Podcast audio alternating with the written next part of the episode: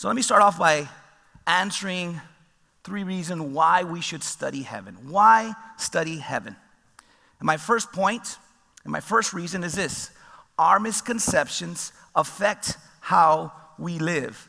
Our misconceptions affect how we live. Since we have this not a clear picture or understanding of what heaven is like, it affects how we live today. Some of these misconceptions are this, and correct me if I'm wrong. One of them is that heaven is something only that we can imagine. MercyMe sings about it. I can only imagine. And yes, some things are not crystal clear, but some things are. But we have a misconception that, that heaven should be a mystery. You shouldn't know about heaven. And that's not what God says. God has given us a beautiful picture of what awaits us. That's one misconception. Another misconception is that things that we make up in our mind or that we see in, see in movies or books we read or what other tells us. Some people believe that we become angels or that angels are just fat and they're floating around in clouds playing harps. Or that maybe we don't see each other's feet in heaven because there's fog everywhere. Those are misconceptions that are not true. Another misconception, and it might be true that there's, yes, absolutely, there's gonna be worship, but the misconception that a lot of us have is that we're just going to be worshiping and worshiping and singing and worshiping, opening up a hymns book and reading and worshiping and worshiping and worshiping. worshiping. We close a hymn book, open it up again and worship and worship. Don't get me wrong. I, I can't wait to that day. And there is going to be singing and worshiping. It shows us, it clearly tells us in His Word. But honestly, worshiping for eternity? I mean, 10 minutes of having my hands up, my arms get a little tired, you know? A long church service for eternity? Kind of boring. Again, I'm excited about heaven, but our misconception gives us a wrong picture of what heaven is really like. And most of us think, eh, boring. I'd rather not. If you ask somebody, are you excited about Christ's return? Most of us, including myself, will say, yeah. I can't wait till Jesus returns. When, God, when? But can you return after my kids grow up and get married? Can you come, Jesus, after I go to Hawaii? I've never been to Hawaii. I've got a bucket list. Let me go through some of my bucket list stuff and then you can return. See, we want mentally be in heaven for Christ's return, but really our heart is not in it because of the misconceptions. Because we don't see a clear picture of what heaven awaits us, what is for us to come. Now, some of you, if not maybe most of you, are saying, Jesus, I want you to return but let the Cowboys win the Super Bowl first. Let me tell you right now that Jesus will return before the Cowboys win the Super Bowl. Just letting you know straight up, so don't wait for that. What I'm trying to say is these misconceptions make us not live for eternity. What is there to look forward to, really? And because of these misconceptions, we live for the now. I want things now. I live for today, not for tomorrow. And again, I think because of these misconceptions, there's a lot of not a sermons taught on it. As a matter of fact, Randy Alcorn proves this, and I checked it myself. I'm in, currently in seminary right now, and I looked for classes on heaven, specific classes on heaven. I couldn't find one. Now, there's a lot of classes on eschatology, there's a lot of classes of what's to come. We're all going to be redeemed. All creation is redeemed to the Creator, Jesus Christ. We know that. But particular details on heaven, what is heaven like, or particular details on what it's going to be like, questions answered, like I mentioned, are we going to eat? Are we going to be married? Things like that, there's not one.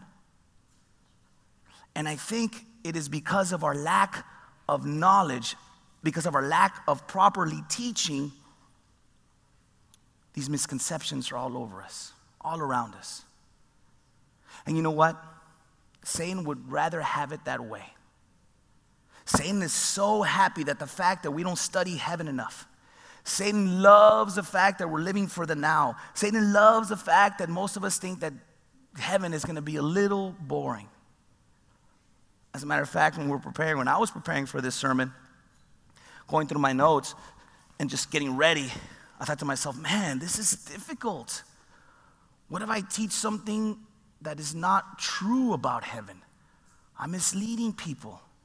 And then, really, at that moment, Pastor Adrian walked into my office. Him and I are going to be doing this series, uh, on heaven. And he was like, dude, what do we get into, man? Can we change the series? Let's think of something else. And literally, three weeks ago, we thought maybe we can. Let's back out. Let's teach on, I don't know, Jesus loves me. That's pretty easy and simple, straightforward. and he walks out of, of my office, and I'm thinking to myself, wait a second. This is exactly what the enemy wants. That's one of my points in my notes. Satan doesn't want us to teach on the real heaven and what it's like. So I march into uh, Adrian's office and I said, hey man, we're going forward. And I tell him why I think so. He goes, you're right. So we dug our heels and again, we're hope that this series uh, shines light on the true heaven, that we can long for that eternity that is so much better than the best day here on earth. It's going to be awesome. Second point why we should study heaven, or second reason, I'm sorry, we are commanded to do so. It is a command. We are commanded to do so. Colossians chapter 3, verses 1 through 4 says this If then you have been raised with Christ, in other words, if you put your trust in Jesus Christ, seek the things that are above where Christ is. Above seated at the right hand of God. Set your minds on things that are above, not things that are on earth. Seek for things that are in heaven, not these temporal things that are here on earth. Get your mind straight, for you have died and your life is hidden with Christ in God. When Christ, who is your life, appears, then you also we appear with him in glory.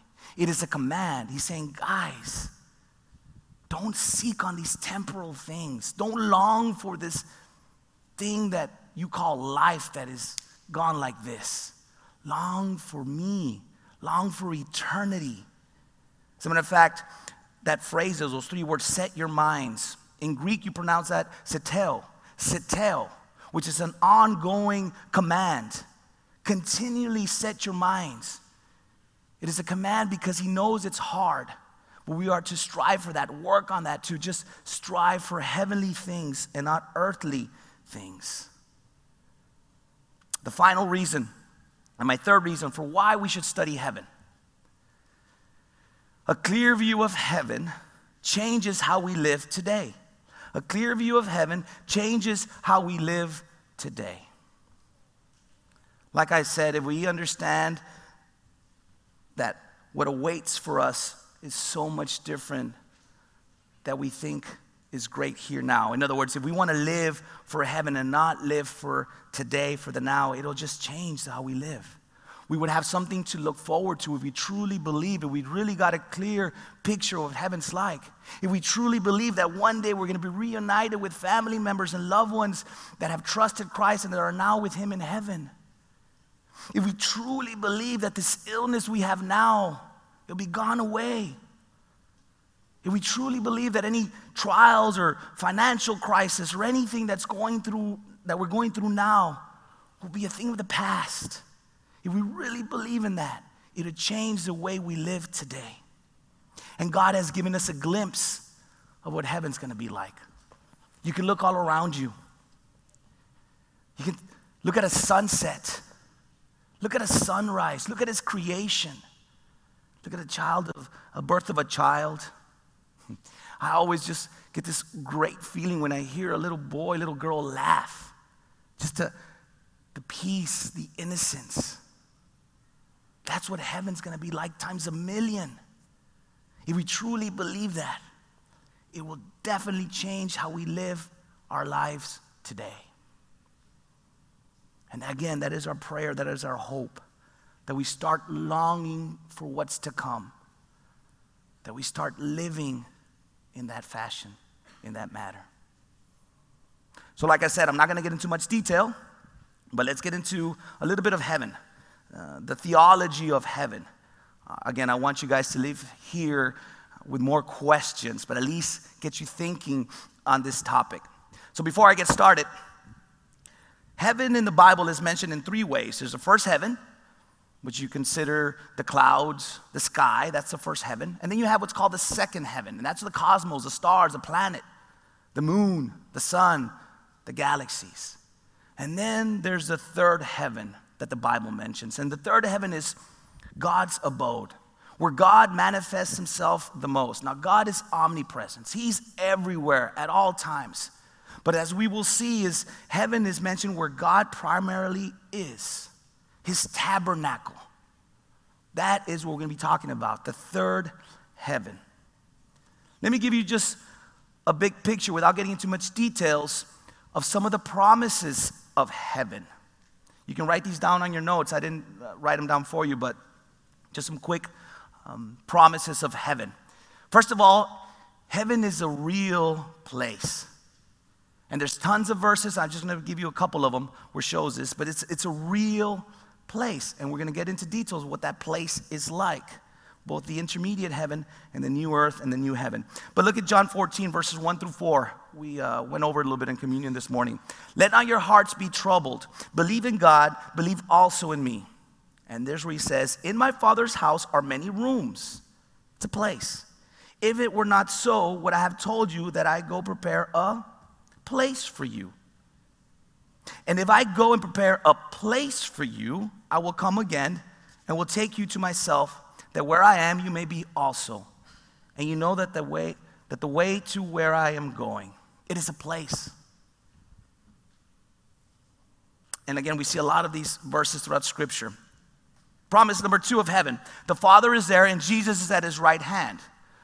We see that God is there and Christ is at his right hand. Ephesians 1:20 says this that he worked in Christ when he was raised him from the dead, speaking about Jesus, and seated him at his right hand in the heavenly places. So God is there. We know that Christ is at his right hand. And there's tons of verses to talk about this. Hebrew says this, Revelation shows us. Um, Acts 7, if you recall, uh, St- Stephen, before he's martyred, he says that he looked up into heaven and, and the heavens opened up and he saw the glory of God and Jesus at his right hand. It is a place where Jesus is with God. Another promise of heaven believers are there. All believers through all time are in heaven. Hebrews 12, verses 22 to 23 says this But you have come to Mount Zion and to the city of the living God, the heavenly Jerusalem. We're going to get into that later on. And to the innumerable angels in festal gathering. So there's angels. And to the assembly of the firstborn who are enrolled in heaven. Believers, all those that have put their trust in Christ are in heaven. And to God, the judge of all, and to the spirits of the righteous made perfect. Our names are recorded there. Luke 10, verse 20 says this Nevertheless, do not rejoice in this. In other words, here, this temporary life, that the spirits are subject to you, but rejoice that your names are written in heaven. Isn't that an awesome promise? Knowing that since the beginning of time, that God had predestined that our names are in heaven, that we would spend eternity with Him. Just knowing that should just change the way we live today. Our names are written in heaven. Our citizenship is there. Philippians chapter 3, verse 20 says this But our citizenship is in heaven, and from it we await a Savior, the Lord Jesus Christ. Throughout Scripture, it tells us that we are just sojourners in this life, in this earth. We're just passing by. This is not our home. Let's not make it our home.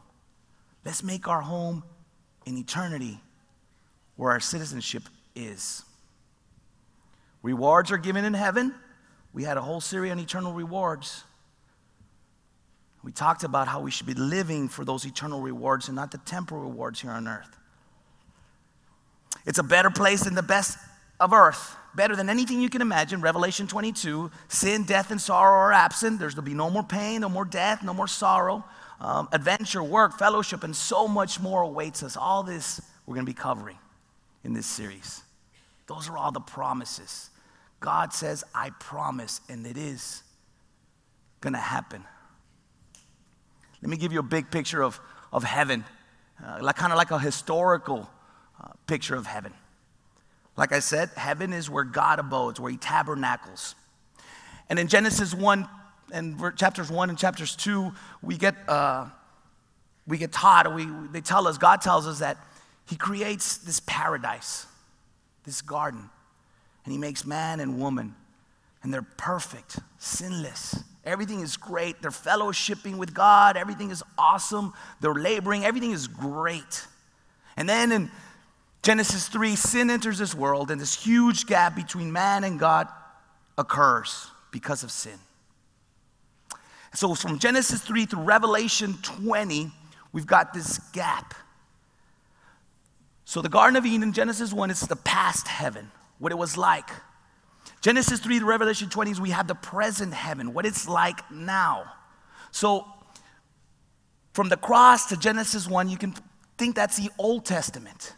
Then from the cross all the way to Revelation 20, to the eternity, new heaven and new earth, that's the New Testament. The period between, like I said, Genesis 3 and Revelation 20, that is the intermediate heaven. And yes, we do have a different heaven, the Old Testament heaven, and the Bible mentions Abraham's side, his bosom. We're not going to get into that. We're going to get into more detail week three of the intermediate heaven from when Christ died on the cross, when he said, It is done. When he said, Today you will be me, with me in paradise until he comes back. That is what the intermediate heaven is like. And then we have the, the eternity, the new heaven and the new earth. We'll be spending the rest of our lives with Him. In between that time, we've got the rapture. Uh, then we have Christ's return, where we have a thousand year reign. We're going to go over that. The thousand years where Christ here on earth is going to bound Satan for a thousand years. And it'll be reigning here on earth. Then we'll have the final judgment where we're all going to be judged the white throne of Christ for the non believers, the Bema seat, the mercy seat for the believers. We're going to get into much more detail in that. But that is the big picture of heaven, the, the big scope of how it's like now and what it was then and how it will be. So let me give you a glimpse of what I think heaven is like now and what it's going to be like. So imagine your life right now, a car okay? You're a car, your life is a car. And during this life with your car, your car is gonna get older. And as your car gets older, you're gonna have to have more repairs. We're gonna have to have more repairs. Our body gets older. You're gonna have to change the oil in the car. You're gonna have flat tires. And eventually that car is not gonna be able to go anymore. It's gonna die. In the new earth, in the new heaven, we're gonna get a car but brand new car, better than any car you can ever imagine. And this brand new car is never gonna get old. Never gonna have to change the tires, never gonna get a flat, never gonna have to transmission change or an oil change. It's gonna be perfect, beautiful car for eternity. Brand spanking new. But when we get to the new earth and new heaven, and God gives us the keys to this new car, we're not gonna say, wait, wait, what's this? We're gonna recognize it's a car. Because why? We had a car here. Does that make sense? He, we're not going to get in the car and say, what, uh, what do you do? Is this a gas? Is this a brake? How, how do you drive this thing? We're going to know because we were driving a car here. It's just a glimpse of what's to come. Just giving you a picture. So a lot of the questions like, what's it going to be like? It's going to be like it is here, but in a new car. Stay tuned. Three things that I believe that when we get an accurate view of heaven, it provides three things. First thing, an accurate view of heaven provides a perspective in times of trouble. An accurate view of heaven provides a perspective in times of trouble. Again, John 14, verses 1 through 4. Let not your hearts be troubled. Don't worry like we mentioned in communion before this, Jesus was with his, with his apostles, and Jesus knew what he was going to go through. He knew what his apostles were going to go through. Every single one of his apostles were martyred, crucified, put in hot boiling water, beheaded. All of them except for one, and that one was outcasted to an island. He knew all this. And he says, let not your hearts be troubled. Why? Believe in God, believe also in me. In my Father's house are many rooms. If it were not so, would I have told you that I go to prepare a place for you? And if I go, I prepare a place for you, and I will come again and will take you myself. He's saying, I am with you. And you are going to be with me in this place that I have prepared for you for eternity. So, in times of trouble, we should be, we should have a, different view of it. Again, I love the way C.S. Lewis puts it. He goes, Most of us are living for the dot. And he calls a dot our lives now because really, it is just a dot. It goes, our life goes in a blink of an eye, just a dot. Looking back at my boys, I, I, I was looking at some pictures the other day and I said, wow, it seems like yesterday they were babies and now one's bigger than me. And you can probably relate. You can look back and say, wow, I'm already this old. It's just a dot. And C.S. Lewis says, from that dot, you got to draw a line with an arrow that keeps on going. And most of us are living for the dot. And we should be living is for the line. We should all focus on the line. Because God tells us that this life on earth goes like this. The 70, 80, 90 years we have here is nothing compared to eternity with Him, eternity in heaven. See, I don't know of anybody who, who's been on their deathbed and says, Wow, I, I hope I, I paid my mortgage. Ooh, I hope I paid my car this month. Or says, Oh, how much do I have in my checking account? But I know that a lot of us, and hopefully not, will be in our deathbed with regrets. Oh man, I should have spent more time with our family. I shouldn't have spent so much time at work trying to get money and making uh, more money to buy more temporal stuff that will not last for eternity. I should have been spending my time with my family when it really matters. Most of us will be sitting in our deathbed saying, Oh, I better get a pastor or a priest here quickly. My time has come. We shouldn't be that way. We should want to start getting to know Jesus today. We should want to start changing the way we live today knowing that how we live today will greatly, greatly impact our eternity with Him.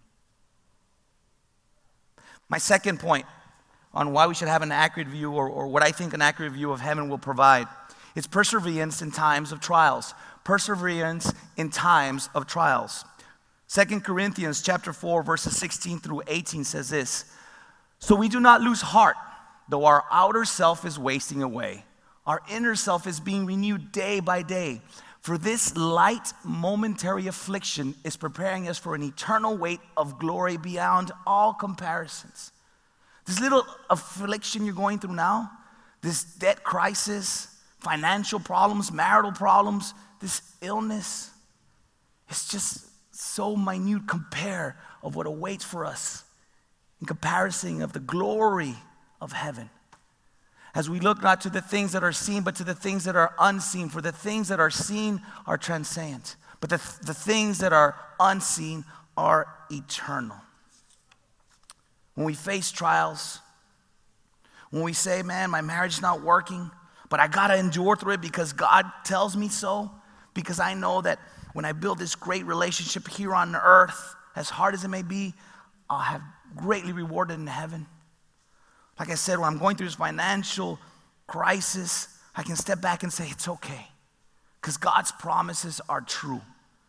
And these illnesses, these crises are temporary.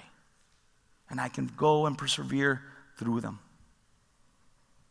Finally, an accurate view of heaven provides priorities in times of pressures.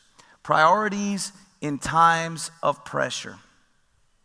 Matthew 6, verses 19 through 21 says, Do not lay up for yourselves treasures on earth where moth and rust destroy and where thieves break in and steal, but lay up for yourselves treasures in heaven where neither moth nor rust destroys and where thieves do not break in and steal.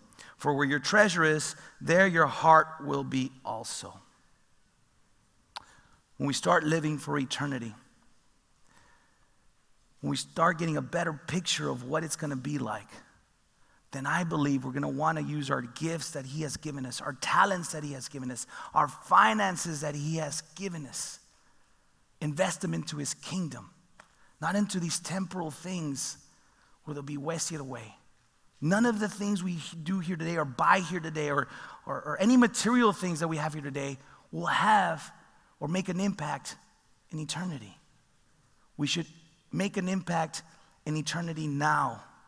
Make it a priority to not just think about ourselves, but to think about others.